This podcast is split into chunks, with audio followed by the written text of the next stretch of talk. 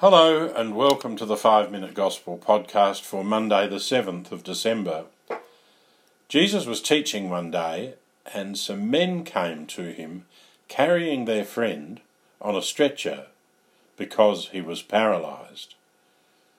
They weren't able to get into the house where Jesus was because of the big crowd. So, determined as they were, they went up onto the flat roof of the house, took some tiles off, and lowered their friend down into the room in front of Jesus. Seeing their faith, Jesus said to the man, My friend, your sins are forgiven. The scribes and the Pharisees in the crowd immediately looked to criticize and said, Who is this man talking blasphemy? Who can forgive sins but God alone?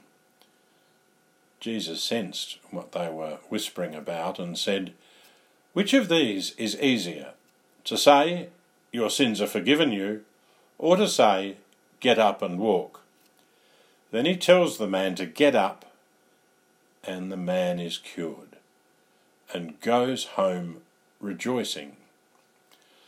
Most of us like miracle stories. Like most miracles, the cure of the paralysed man is exciting. The real reason Jesus is teaching, however, is not about the healing of the man from being paralyzed. Jesus used this cure of the man as an opportunity to teach a much more important lesson the forgiving of sins. Jesus forgives sin. Always.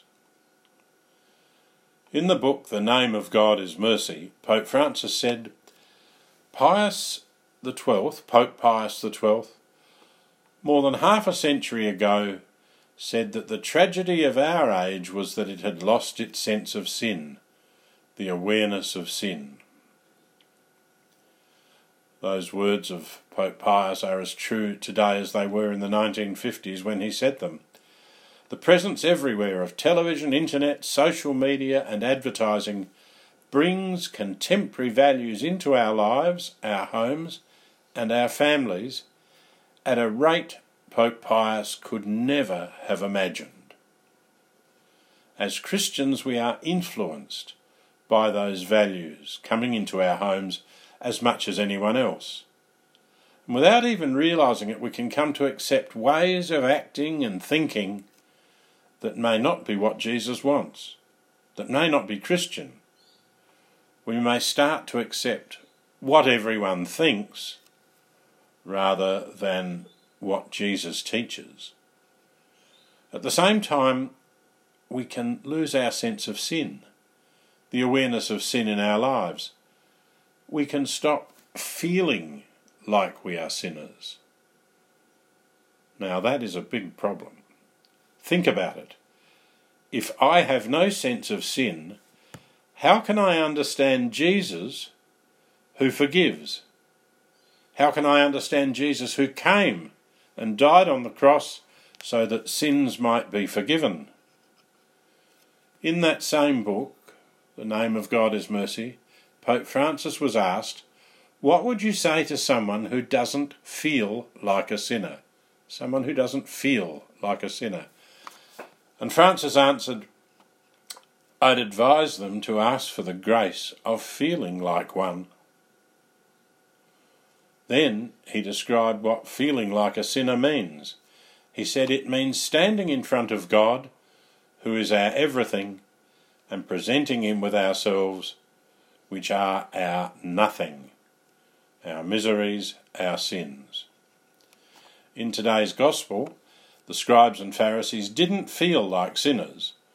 They viewed themselves as the good people, the holy people, above the rest of sinful humanity. Their lack of sense of sin, their lack of awareness of sin, meant that they couldn't recognize their need of Jesus and his forgiveness. Instead, they accuse him of blasphemy.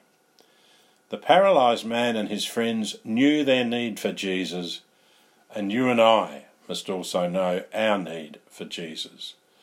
Advent gives us the opportunity to ask for the grace of feeling like sinners a chance to renew our sense of sin in our lives. then we'll also have the grace to ask for forgiveness from Jesus. Every time we ask forgiveness, no matter how many times we fail, no matter how many times we ask, we will always hear those words from the gospel today. My friend, your sins are forgiven. Get up and walk. Your sins are forgiven. Get up and walk. God bless you all.